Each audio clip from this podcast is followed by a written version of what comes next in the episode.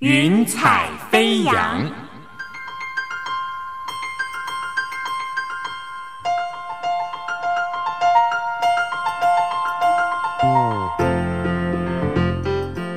让每一朵云彩的生命牵引着你心灵的飞扬。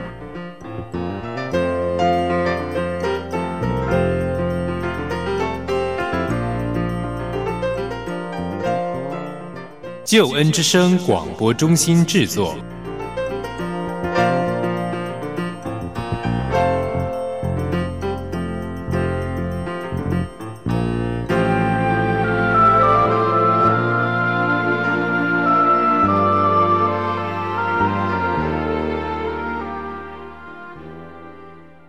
亲爱的听众朋友，欢迎你收听《云彩飞扬》，我是静怡。《云彩飞扬》这个节目是由救恩之声广播中心为你制作播出的生命故事集。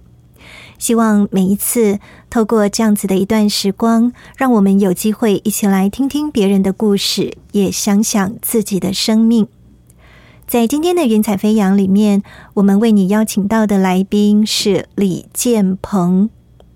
如果说到李建鹏，呃，其实呢，他是在他自己的专业领域当中赫赫有名的一位人物。但是，当他意气风发之后呢，他却尝到了失意失败的苦果。后来，在一番生命的淬炼、还有挣扎、还有沉淀，他终于找到了他人生当中最重要的一件事，就是信靠耶稣。在他选择要信靠神之后，他的生命被翻转。他在最近也告诉大家，他的生命已经重返荣耀了。李建鹏的生命故事是一个非常美好的见证。现在就让我们一起进入今天的生命故事集，让我们也一起来聆听李建鹏的真实生命故事。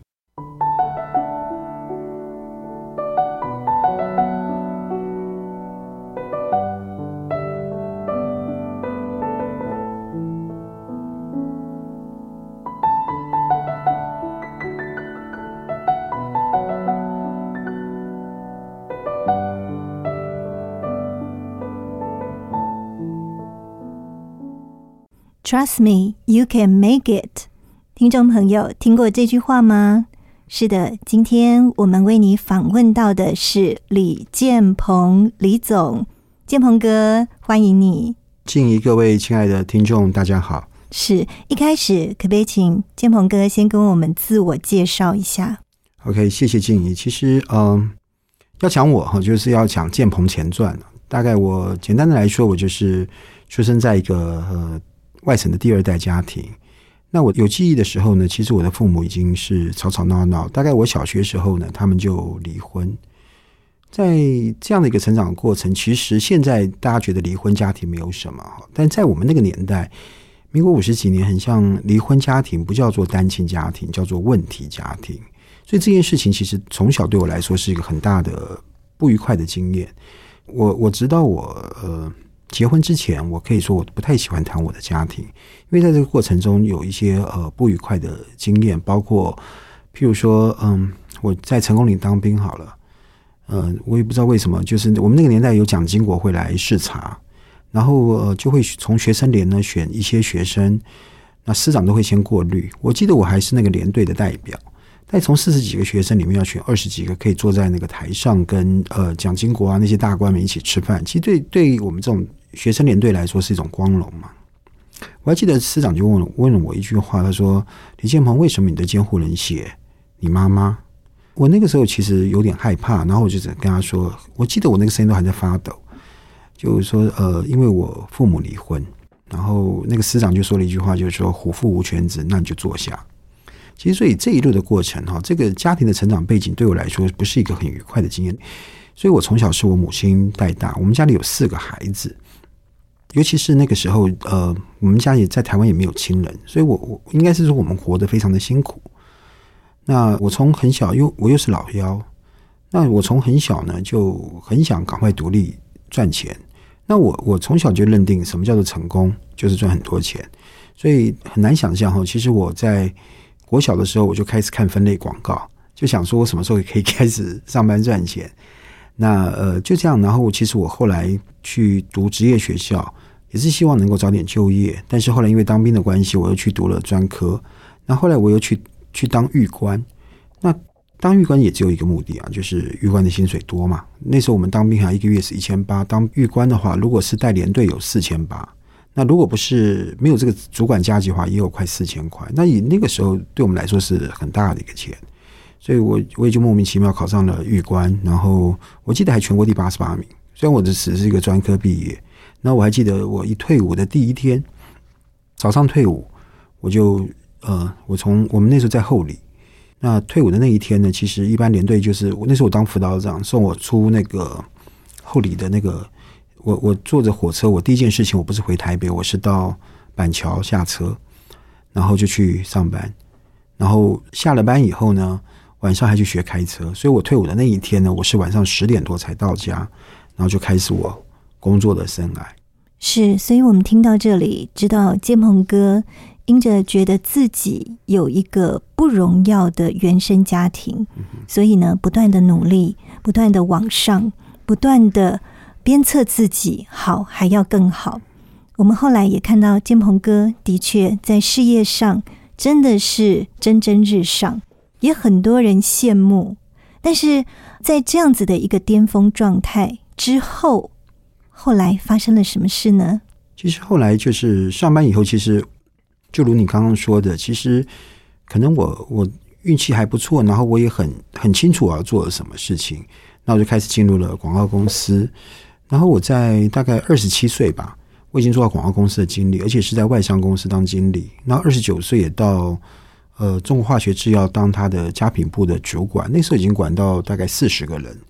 那三十一岁结婚，然后。三十二岁、三十三岁进入了媚登峰，然后到就是呃，就是一直扶摇直上。然后我我老婆也不遑多让，她当时呃，我我们跟她结婚时候，其实她也只是我们都在广告公司，她是我们那那一届的一个新人，就这样近水楼台吧。我们两个就是办公室恋曲，然后就开始就就谈恋爱，然后就结婚，然后我们就一起离开了广告公司呢。她去芭比当一个产品专员。那后来老板也很重用他，然后他不到三十岁就当到芭比娃娃的总经理。然后那个时候我也是在麦登峰，后来我当到麦登峰的副总。就像您刚刚所提到那些广告的部分，其实看起来在当时啊，就是人家都开才常常开玩笑说什么钱最好赚，一个是女人的钱，一个是小孩的钱。那我是赚女人的钱，他是赚小孩的钱，人家都称称为我们叫抢钱夫妻，但实际上我们的品质非常的差。婚姻的品质，或者是几乎没什么时间沟通啊，然后跟家里的关系、跟孩子的关系也都是非常的疏离。后来，呃，就是做到呃一定的程度的时候，其实我的生命就是很像你在往上爬山的时候是比较容易，因为你很想去攻顶。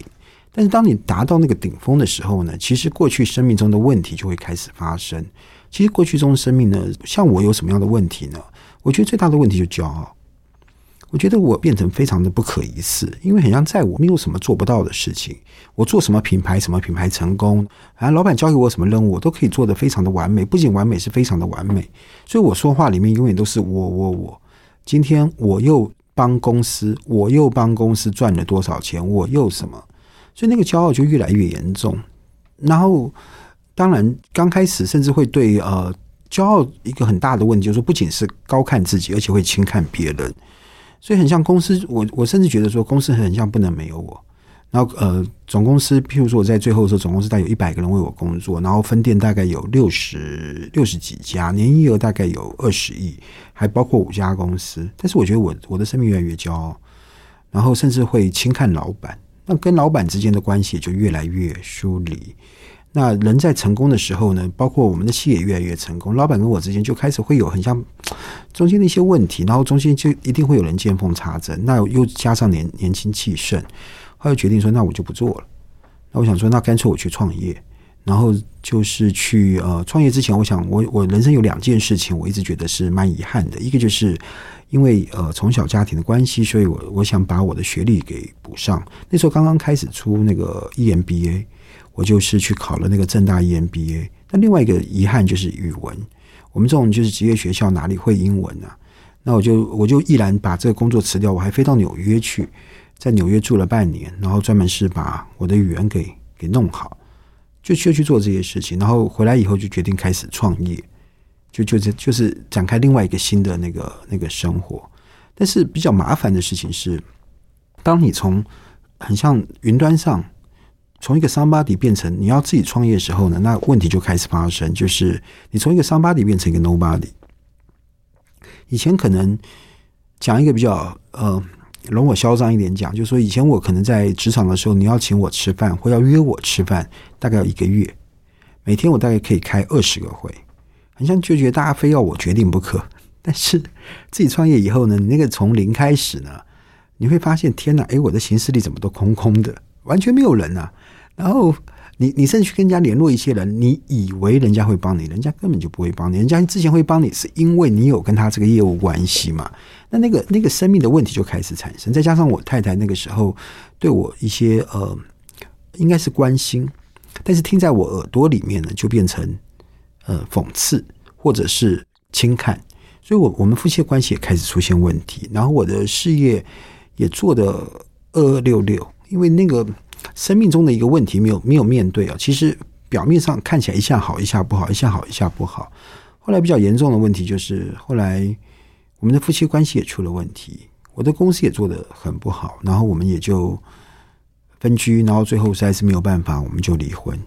所以婚姻也也没了，我就当开始当单亲爸爸，然后。公司也做得很糟糕，然后呃，本来本来我刚开始还做个顾问公司，小小的，后来我觉得很奇怪哈，就是你当你越不好的时候，你越想去证明一些事情给别人看。那时候正流行 SPA，我刚开始开 SPA 的时候呢，开在屏东，其实也很奇怪，也很像你刚开始你要做一个错误决定的时候，你都会尝到一些甜头。我开屏东店的时候做的还不错，然后呢，后来我就想说，那要扩张。甚至欧卡都劝我说：“哎，你不要这么快开。”欧卡是我的太太，那时候我跟欧卡刚离婚，很奇怪啊。这个那个时候你保证忠言逆耳，你谁拉你都拉不住。那时候台北有一家很大的店，本来非常有名，然后呃做的很不好，他五年亏了很多钱，大概两百平的店，那他用非常平的价钱卖给我，只要一百万。但如果说正常你要装潢两百平的店，至少要两千万。我说实在太便宜了，但是大家都劝我说要三四，因为那个店太大，大概有三呃有两百平，一个月房租三十几万。那我想，在我哪里有不可能的事情啊？那大家都说，那为什么他们做不起来？我说他们笨蛋呢、我是李建鹏啊，怎么我会做不起来？我就这样子贸然的投入进去，然后那就开始进入很悲惨的岁月。从此以后呢，啊，我就再也没没就是公司的获利呢就越来越糟糕，每况愈下，然后就就这样一直进入非常呃糟糕的生命。那更惨的是，很像我这一辈子哈，在这个之前，我任何职场上的挫折、挫败，我觉得最长不会超过一年，大概一年到两年吧，我一定可以再翻起来，而且翻的比原来的更高。所以我不觉得那个挫败是很可怕的。我觉得在我一定可以有一些什么样的方法。用我的聪明才智，用我过去的方法，一定可以把这些东西做起来。所以我不太会面对说我做错了一个决定，我不觉得，我只觉得一定是我请了一群笨蛋。刚开始怪那些员工，所以员工的流动率很高，然后自己觉得说我有我的方法，就一直开发客户，一直用这些方法绕来绕去，就很很很没有起来。那可能这一辈子呢，这个世界上呢，所有的人都会教你如何成功，包括学校。包括所有的旁边的朋友，包括所有我们所学习的、所看的书籍，但是没有人教过你失败。我的家里也没教过我失败，更何况我的家庭是这样的一个家庭，所以我根本不知道什么失败该怎么办。所以失败就会开始让自己学习躲起来，不愿意去面对，什么社团也不去啊，然后什么也都，甚至开始就开始有那种失眠，然后开始有忧郁症，然后甚至都睡不好。那个失眠，我觉得人家一般听失眠没什么了不起啊。但是我我不是失眠，我是根本无法入眠啊，所以我一般睡呃两三个小时的失眠算小 case，那个时候比较严重，大概是整晚都不能睡，然后身体也开始出了状况，大概那个时候的情况就是就是就是这样子，就越来越糟糕，越来越糟糕。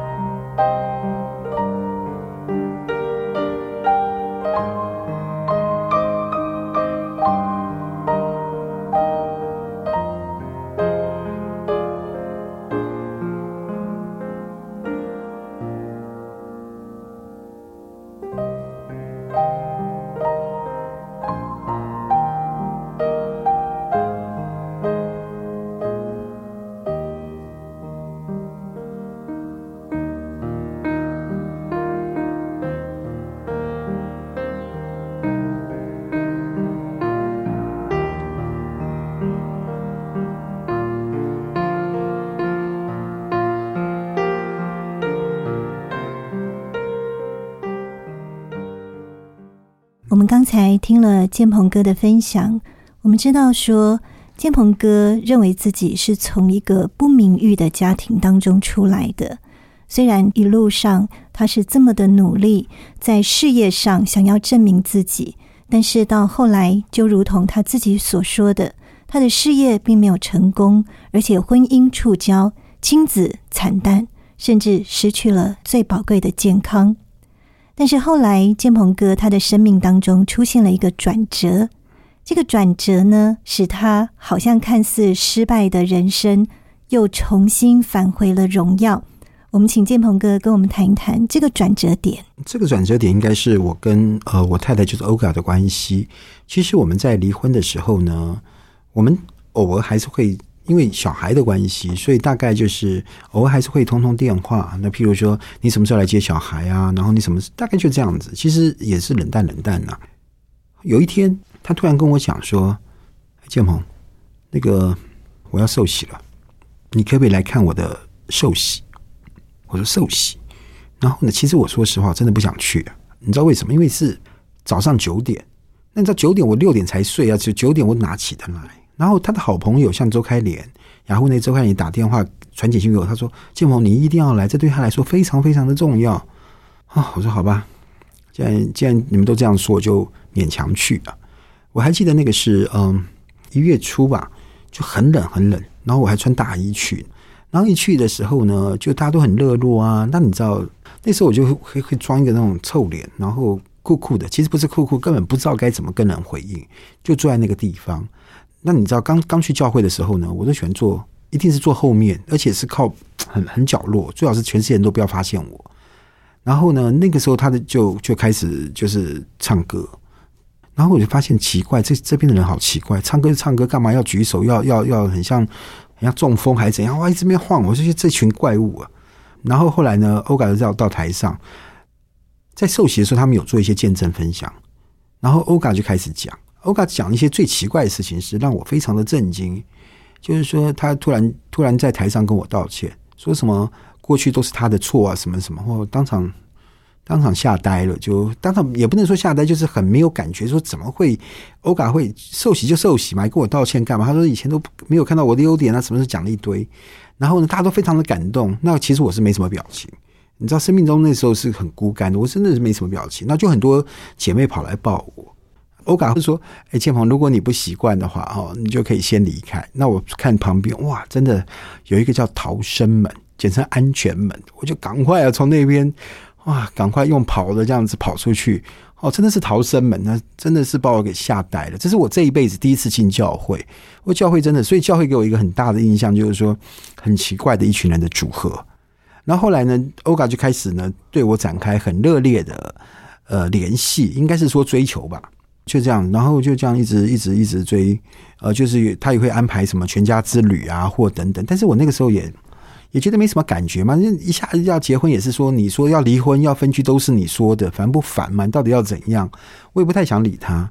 然后呢，他有一天又突然打电话给我说：“哎，建鹏，我有事要找你，我有事要找你，晚上一起吃饭。”我说：“好，那你就来店里找我，反正我在店里啊。”那我想说，反正要跟前妻吃饭嘛，也不用吃太好，就隔壁那个二九九吃到饱。勉强招待一下就好了，那他就来，我就我们就吃饭，吃一吃，吃一半，他开始说：“建鹏，你知道吗？我们这样子哦，也不是很好哦，两个人都都这样单身，那会小孩，我们要不要再结婚？”哦，我真的听了，我快被他搞死。我说：“一下离婚也是你，一下结婚都是你，到底要怎样？”但但他突然又讲了一句话，让我很有压力。他说：“你想清楚啊，你这次如果不答应我的话啊，我就不再跟你求婚了。我也要面子哦，你知道吗？”哦，就这样。后来想想说，哎，对哦，他不跟我求婚，那我我我也不会跟他求婚呐。那难道我们要这样下去吗？或者说，那等一下好了，我先再去拿个茼蒿，吃饱一点，我再答应你就好了。所以我们就这样，就这样在那个二九九吃到饱，那我就答应他的，答应他的建议。你不要说求婚好了，免得涉及到骄傲。我们就说好吧，那我们就再来结婚。然后他就很开心哦，打电话给所有的那个教会说，因为你们在结婚，说要举行那个教会的婚礼。我说不要吧，还要再娶新一次？你太残忍了吧！你才几几年前才炸过人家，你这次又要去炸？他不行哎、因为要在上帝跟众见证人 面前。我说什么东西，我听都没听过。他说好吧，好吧。我说好了，好了，要要，但是那我们就不要收礼，我们就这样决定要再再次结婚，就这样子，就就我们就决定要再再结婚。过没多久，就是要在筹划结婚的过程中呢，欧卡就开始来跟我说了：“建鹏，我觉得哈，我觉得你你完全没改变，你知道吗？当时我约要跟你结婚的时候呢，我列了十个条件。你也知道我，我我现在欧嘎那个时候已经还是做到肯德基的总经理了吧？那我现在也不是需要饭票啊，我现在需要真的是一个伴啊。但你知道我列了这个伴十个条件，只符合一个。那我说符合一个也不错，总比没有好。那是哪一个？他那个就是孩子的爸爸。其他你都不见了，什么幽默也没了，你的 什么健康也没有，积极度也没有了。那我干嘛跟你结婚嘛？我说那怎么办呢？他说我也不知道怎么办呢、我问了那个 Rose，Rose 就说他也不知道怎么办，就去交给交给牧师啊。他说这样好了，因为我现在是基督徒，所以呢，你你呃，我们基督徒呢有一个叫做婚前辅导。那婚前辅导呢，就是牧师要帮我们上课，那个牧师呢，就是会第一堂课就要跟你一对一谈一谈。我说好啊，那去谈啊。那我记得那天早上，他就开车带我到牧师家门口，他来接我。那早上九点吧，那牧师家住在信义路跟新生南路那个那个巷子里面，他就车子就停在那个那个马路旁边，慢车道停下来。他跟我说：“建鹏，等一下，在你进去的时候，我要先帮你祷告，我要按手祷告。”我说：“什么是按手祷告？”他说：“你不要讲话嘛，就让我祷告就好，就就祷告。”他就用手按着我的头，我就开始一直叽里呱啦一直讲。我快被他气死了！你你祷告就祷告嘛，你压着我的头干嘛？一直压，一直压。那旁边人都走来走去，又一直看我。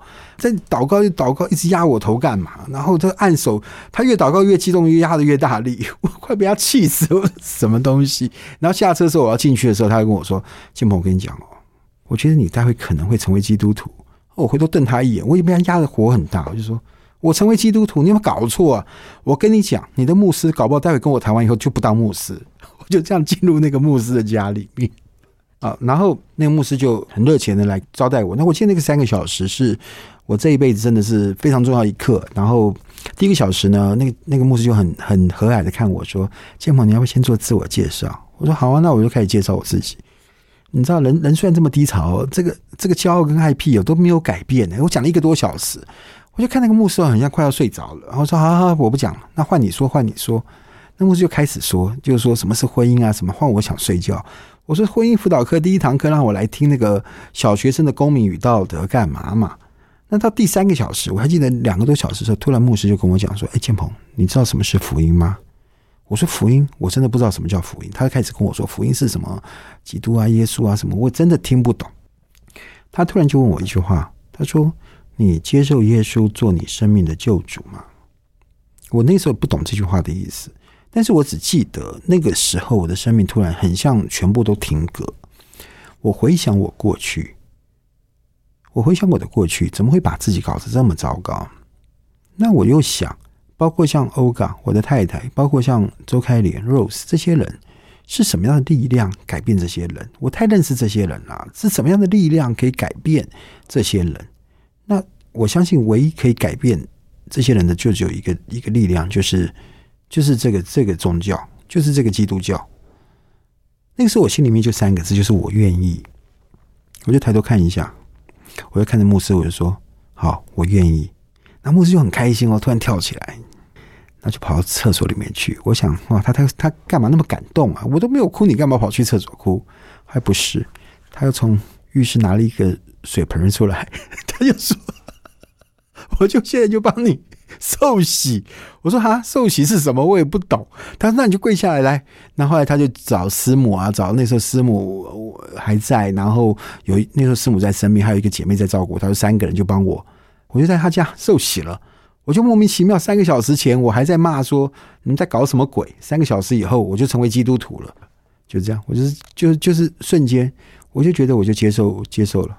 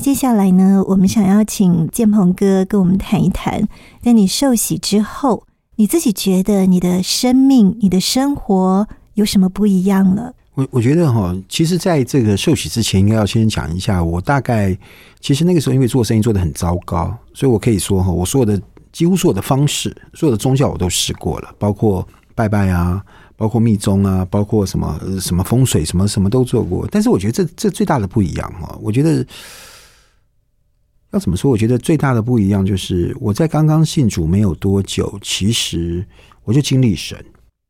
我就经历神。以前我们所有的宗教，我都觉得我要透过什么人才会知道什么事情，但那些人一般说的都是让你亏亏很多钱的事情，或者是很糟糕的决定。但是我觉得最大的不一样，我还记得大概我受洗没有多久，大概不到一个月吧。有一天晚上我在开车，你知道开车晚上是很暗。那天我就突然想祷告，我也不太会祷告，我就只能说主啊，我谢谢你拣选了我。我才这样开始说，其实你就可以感觉到有一个人在旁边，就突然那个那个那个时候，就突然很难过，很难过，就开始哭啊，哭到多夸张，就哭到我必须停车停在路边，哭了半个小时，就很像你多年来的委屈，你想终于回到家，你真知道说你这些所受的事情，其实一个男人，一个台湾所受的教育，男人是有泪不轻弹，是有有苦说不出。但是突然有一个人可以让你去倾诉，我真知道说，其实我认识这个神是是是真的神。后来我去开始教会生活的时候，就开始要去教会的小组。那我还记得我去小组第二次的时候呢，我们那个时候小组都是弟兄小组，然后有一个传道人，他那天在结束的时候突然就问了一句话说：“请问在里面有睡眠障碍的人，请举手。”哦，我赶快举手。我不仅有睡眠障碍，我是严重的睡眠障碍，十几年，应该是说从以前广告公司那种压力，我就很难好睡，更何况后面的那个忧郁症是几乎都不能睡。后来大家就就十几个弟兄就围着我开始帮我祷告。祷告其实回去以后也没发生什么事情，但奇妙的时候是在大概不到两个礼拜之后，直到如今我就再也没有失眠过了。我只要躺下去，我就可以安然入睡啊。那我很像再也不想不到说失眠是什么感觉。我觉得当你开始不失眠的时候，人就会开始有一些正常的生活，就会比较有力气，然后开始就会可以读经，可以开始去教会的生活。那其实呃，对比来说哈，其实。我那个时候的公司还是很糟糕，而且应该说更糟糕。我还记得我的主管有一个店长，就是说你什么事都说感谢神，感谢让你去感谢你的神，不要感谢我好了。他就跟我辞职啊，就就很奇怪，就是就是很多事情。然后我的公司其实是呃亏的，那个时候我认识神之前大概三亏了三年多，认识神之后呢，很像跟我们所认识的宗教说有求必应，它是有求都不太应，它很像应我一部分，一部分就不太应。我也不太知道，那我我只能说，我就常常就是读经，常常祷告，然后生命就开始很像有一个寄托。那你真不知道，就不知道该怎么面对。譬如说，公司还是严重的亏损，公司还是这样的一些问题，也不知道啊该怎么办。就是就是读经，就是祷告，就是读经。那常常也为自己的需求祷告，但是也没有看到任何的果效。但是我真知道一件事情，就是神在我的旁边。我还记得有一次，我的大概受洗，大概大概认识神，大概三个多月而已。我那时候在店里面走来走去，我那时候心里在嘀嘟：我这个神不灵哎，怎么搞的？我说求的事情都没有成就吗？我店里怎么业绩越来越烂呢？那突然我就听到一个声音，我还记得非常清楚，就是我的耳朵听到一个声音，就是说：建鹏不是我不帮你，是我不能来这里帮你。我真的听不懂是什么意思，我就跑去问我的牧师。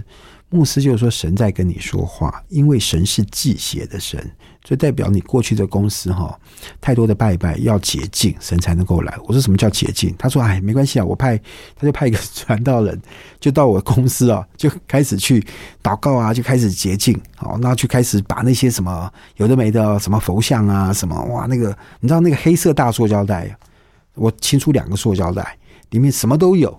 哦，什么香啊、符咒啊，什么乱七八糟一大堆，然后还要再提两尊那个、那个、那个原木的，他们要拿去劈掉。哇，这整个一大堆东西这样子，哦，我才知道哇，我怎么那么多这种什么宝瓶啊什么的。后来就就这样子，所以就开始，我真知道一件事情，这个是真的神，而且我觉得最大差别是我可以跟他沟通，然后开始以后呢，就生命就会开始，就是会慢慢开始改变。就是说，以前所相信的东西是希望得到一个结果，但是我觉得成为神的儿女最大不一样，就是神就开始在我生命中开始动工，就开始动工，常常会会有一些感动。那时候我还不太懂什么叫做感动，就突然会有一些什么圣经的话，有些时候会有一些诗歌，有些时候会有一些感觉，就是说你很像在环境中很糟糕，但是你真知道神在你的身边，你不用太害怕。那虽然你看不到结果，但是我就这样一路的。抓住神，一路有些时候家庭其实刚刚即使嗯，我跟欧卡重新结婚，其实家里的问题还是很大，啊常常也还是会吵架。啊但是有些时候我就是躲去就是读圣经，就就开始一直读。我也很多读不太懂，但是那时候我有一个传道人，就一个礼拜陪我读一次经，就慢慢一个字一个字解释给我听。然后我就我就照着教会的进度就这样。我觉得最快乐的事情就是。我以前早上吃早餐，因为我们 SPA 是大概十一点上班嘛，所以我大概都会在双盛或者是在什么吃早餐。那以前吃早餐配咖啡配报纸，我现在是吃早餐配圣经。我一定要把那个圣经读完，我才愿意看报纸。我觉得我一天的开始，我一定要在神的神的同在的当中，才要开始我一天的生活，就是这样子。所以那个时候，其实以事业的角度来说，我是更糟糕，但是在心灵里面，我觉得我是很。开始有安全感，然后睡眠也开始可以改善。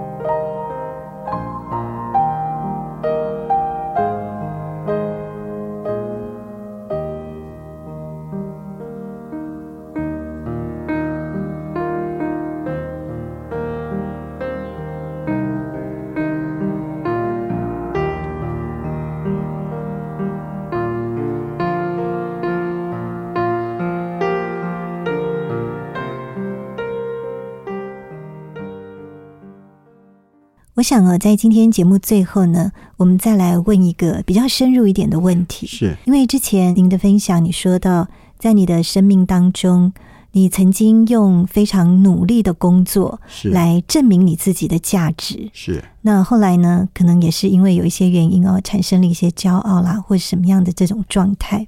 那我很想请问的就是说，在你之前，你的自我价值应该比较是建立在自我表现上面，但是你认识上帝之后呢，你的自我价值的这个根基有没有移转呢？是可以跟我们多谈一点这个部分哇，这个问题非常的好哦。其实呃，在我不认识神以前，我就觉得成功，什么是成功？就成功，我觉得就是工作上的成就，简单一点就是名与利，就是一个人的成功 base 在名与利。如果你没有这些东西，你甚至旁边我包括我以前参加一些什么福人社啊，包括参加一些什么社交场合，很像你那个名片拿出来的时候，大家都在比较。所以台湾人，我觉得是中国人是非非常爱比较的一个民族，从小就是比你的学校，比你的收入，同学会就比你的工作，比你的收入，比谁先结婚，比谁先有小孩子，比什么小孩多大，谁先结婚，甚至最后死的时候去的那个那个丧礼多少人，大家都要比啊。所以我觉得就是在比较，所以我们真的就所有做的成功，那你看所有的广告也是啊，成功的代表就是开 Mercedes。就是那个那个宾士就或者是什么广告，就说事业成功的表征，然后就说一般的车子不会讲说这就是成功的表征，所以很多的就是说他就塑造一个观念，成功代表什么？就是你做到很高的职位，有很多的钱，豪宅就是成功的象征，不会把贫民窟当成成功的象征。这是我想我们所有社会的价值观。那不认识神之前，我就是这样子啊，我觉得我就在这个这个环境之中，我觉得我就是要证明自己我是成功的人。那我觉得认识神以后呢，其实神就开始改变。我觉得最大的差异哈，第一个就是我真知道他是我的主。那什么叫做我的主？我觉得主分为两个部分，一个叫救主，一个叫生命的主。救主就像消防队，就像我以前很糟糕的时候，神就把我从粪堆里面拉起来，我没有办法睡觉，神就开始医治我。我的呃从小的一些跟父母的这种孤儿被遗弃的感觉，神就用爱来医治我，他就在救我的生命。他把我的生命，甚至我有一些急难的时候，他就开始来帮助我。但是当慢慢开始的时候呢，其实他就在修补我生命中的一些不愉快的经验，就像一个杯子。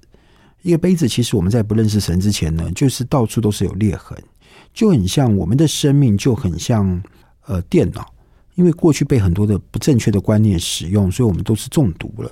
神就开始来做医治跟修护的工作。那一次修护之后呢，我觉得神就开始倒入他的祝福。其实我我的事业被祝福的是比较慢，我甚至甚至有之前哦，我觉得说神哦，大概什么都会祝福我，除了事业以外。但是我经过这么多年，我才知道神不是这样的神。神在这个祝福之前，一定要先做修护的工作。就像一个杯子到处是破洞，你就不可能装水，因为祝福就像水，你那个杯子有破洞，你那个水就会流出来。就很像很简单的一个观念：我的孩子是高中，我不可能把我的财产交给他去管理，因为那只会害他。也就是说，我们在天父的眼中里面，我们是有那个那个一个一个阶段的工作要去做。那所以呢，现在我对成功的观念，我觉得我就有一个开始很大的改变。就其实那就是叫做生命的意义，那就是一个生命的次序，一个生命的意义。就是你到底你今天我我常常在想一件事情：如果今天是世界的最后一天，我个人生命的最后一天。我觉得我有没有遗憾？以前我觉得我我很像很多都都都做不完呢。我我突然觉得我最近我一种感觉就是，如果今天是生命的最后一天，我没有遗憾。我觉得我该做的事情，我都我都很尽力，我都该做了。那所以我觉得现在如果你问我成功定义，我就觉得说是没有遗憾的人生。就像最近有一个广告，很多八十一岁的老年人去练健身房，去骑摩托车。我说天哪，怎么搞到八十一岁你才搞这个，对不对？你可以三十八岁就去骑摩托车嘛？你到八十一岁太残忍了。所以社会的所有价值观都为什么到这么老了你才去做这些事情？代表我们过去我们的生命的次序都搞错了。我们太多的生命都在为那个无意义的事情，为那种虚无缥缈的事情去去放逐我们全部。你看现在多少人在过劳死，我看着都非常的难过。其实那个都是在错误的价值观中。我们应该是什么样的生命？我觉得现在我是一个基督徒，我真的可以跟大家说，我觉得我们的生命就是一个，就是在基督里，就在基督里，其他通通都在基督里。所有的工作的价值、社会的成就，包括你对这个社会的贡献，包括你对别人的帮助，包括你的财富，包括你的小孩，我可以跟你说，你一句话叫圣经中的，就是说万事亨通。主的祝福不是只有一件事情，不会只给你财物，别的不给你，不会。神会让你万事亨通，尽都顺利。所以有些时候呢，为什么还没有达到？我觉得是自己要去面对，要去面对。因为我们所有的生命的祝福、生命的的扩张、生命要得到很多的东西，我觉得只有一件事情，就是离开舒适圈。我觉得神是扩张，这个扩张是什么？扩张是扩张我们的生命，去面对那个不舒适。譬如说，我有一些恐惧，我有些害怕。谁没有恐惧？谁没有害怕？但是我们假装很厉害，我可以靠我自己，其实自己都靠不了。我们把这个恐惧交给神，当这个恐惧或当这个不舒服的东西就被治好以后，我觉得你的生命就开始扩张。其实我觉得神就会扩张。就像我之前不会打字，我在打这个书之前的一年，我连电脑都不会打。但是你可以相信吗？隔了一年以后，我竟然可以打九万字的书。我就靠着神，就一步一步、一步一步被开始扩张，生命的意义就开始不一样。我觉得最大的帮助就是你看到你的生命的意义跟价值。就像今天早上在来之前，我去了一家公司，帮助这家公司很多人成立一个祷告的小组。其实，在这个祷告过程中，虽然才一个月，但这家公司已经二十二年。但是他们今天跟我分享一件事情，我就很感动。他说，其其中有一个主管，他说之前我开会的时候，我永远看到员工的问题。但是他说，建鹏哥，你知道吗？我们才一个月。我这次开月会的时候，我看到我员工的优点，而且我觉得他们太可爱了。我觉得真的是太棒了。就是你让一个人，然后譬如说有一对夫妻，我还记得有一对夫妻来找我的时候，是四天之后就要离婚，状况非常的危急，而且那个已经有一个很深的内在誓言，就是说，呃，因为从刚开始的时候就有一些问题，他甚至觉得说，小孩读到大学我就要离婚。而且他来找我的时候已经分居两年，但是你知道，就是才四天之后，为什么要四天之后？因为他们房子卖掉，钱要入户头了，就要分钱了。然后我就拜托他，请他先生过来，然后就这样一对一，然后我又请一些教会的人帮助，不到半年的时间，他们又复合。然后我看到他们全家都非常快乐。然后你看到很多人的生命啊，这样被翻转，我真知道我我的生命的。价值跟意义，一件事情，其实我们常说，我们希望帮助别人。其实，我我们希望帮助别人，你要靠什么帮助？靠你的钱吗？我觉得钱都会过去，钱帮助不了人。真正能够帮助人的是什么？帮助人的是你能够帮助他改变他的生命。然后你看到一个破碎的家庭要复合，一个意志消沉的人重新站起来，看到这些事情，我真真知道，其实我的生命是很愉快的。然后神也在这个过程之中不断的修复我跟动工，因为其实圣经中说到一句话，就是我们本是神手中的工作，也就是说神是一个创造的神，所以我们每一个人都是一个艺术品，都是一个精品，都是 tailor made，都是六十亿的人没有一个人一样的。你看神多奇妙。所以神创造我们每一个人都有他的目的跟意义，只是过去我们用自己的方法，所以活不出这个目的跟意义。你现在问我什么目的跟意义，我也还搞不太清楚。但是我真知道，我无法去测量神要做到把我的生命中做到多大。就像我会成为作家，我想自从我打娘胎出世到现在，我从来不觉得我会成为作家。我作文是最烂的。但是更奇妙的是，出完书之后，我还成为专栏作家。我根本不相信，没有一个人相信，全世界人没有半个人相信，包括我自己。但是我真知道神就在做这些事情。所以，其实神要用我们每一个人成为一个生命中的精品，甚至变成极品。那其他事情，譬如说财务的祝福啊什么，我觉得最重要一件事情，就是一件事情，就是回到主的里面。我们一生回在主的里面，就可以经历他三个阶段：一个医治修护，第二个就像我书里面的重返荣耀，把过去失去的东西，神一定会补给你。其实神让你做这些位置，只有一个目的，就是为主所用。所以我相信我们的生命就会大大的不同，大大的有意义。如果你还没有认识神，那我想认识城市我们一生最重要的事情。就像回到家里面。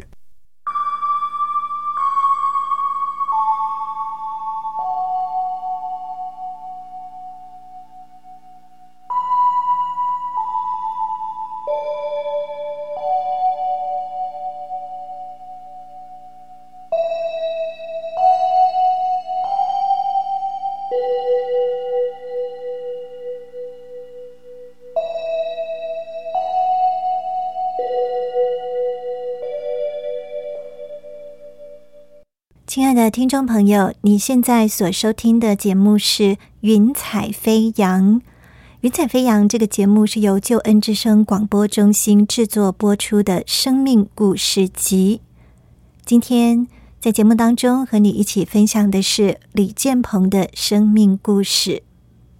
听了李建鹏的生命故事，让我们也想到在圣经马太福音十六章二十六节说。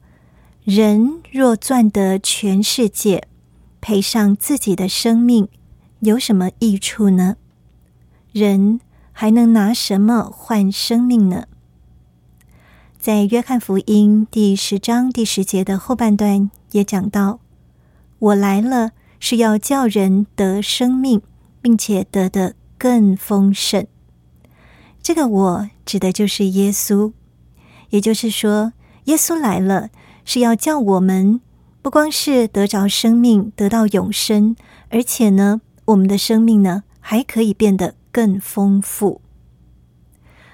我觉得在今天的生命故事当中，我们看到了，如果人是只有自己不停的努力，不断的努力，好像呢一路往上钻哦，但是到后来却好像迷失了自己，而且呢。在一些意想不到的状况之下呢，居然是可能从云端跌到谷底，不光是赔上了自己的一切，像包含了呃夫妻，包含了婚姻，包含了亲子关系，甚至呢还有自己的健康。如果这些东西都赔上去了，但是呢，并没有得到自己想要得到的，这样子牺牲了自己。一切生命当中最美好的，是不是太傻了呢？而且，如果说我们想要的是名或是利，想要用名利来证明自己的价值，到后来呢，都会发现心里是越来越空虚的，因为名和利没有办法显现出人的价值。人的价值是从神而来的，因为神看重我们，以至于我们。每一个人都是有价值的。这种价值不是说我们做了多少的好事，说了多少的好话，或者是说我们表现的多优秀，我们赚了多少的钱。这个价值在神的心中是永远不变的，不是因为我们做或说了什么，而是因为神爱我们，所以我们在他的心中呢是超过一切。我们在他的心目中呢是非常非常有价值的，甚至呢，他为了我们，他愿意牺牲自己的生命，钉在十字架上，为的就是要让我们得到永生。这就是我们人的价值。在今天，我们真的很希望听众朋友透过了我们所分享的故事，能够有所得着，有所收获。我们今天的节目内容也取得来宾的同意，将他的生命故事纳入“云彩飞扬福音见证宣教事工”当中。另外呢，节目也很乐意可以帮助有心想要了解基督信仰的朋友，很欢迎这样子的朋友来参加救恩圣经函授课程。有圣经函授的老师可以很有系统的来帮助你，借着函授的方式。帮助你认识基督信仰。如果说你想要参加救恩圣经函授课程，非常欢迎你使用电话或是传真或是来信跟我们联络。电话请拨零二二七五四一一四四零二二七五四一一四四，也可以写信到台北邮政四十四至八十号信箱，台北邮政四十四至八十号信箱，请你要注明“云彩飞扬”节目静怡收就可以了。我们今天的节目已经接近尾声，非常谢谢收音机旁听众朋友的收听。在节目当中，我们也感谢我心旋律音乐施工所提供的诗歌音乐。静怡要在这里跟你说声再见了。我们真的希望在今天透过这样子的一个分享，你是收获满满的，也祝福你在未来的每一天都能够天天经历神。一步一步都有主同行，云彩飞扬。我们下一次同一时间空中再相会。我是空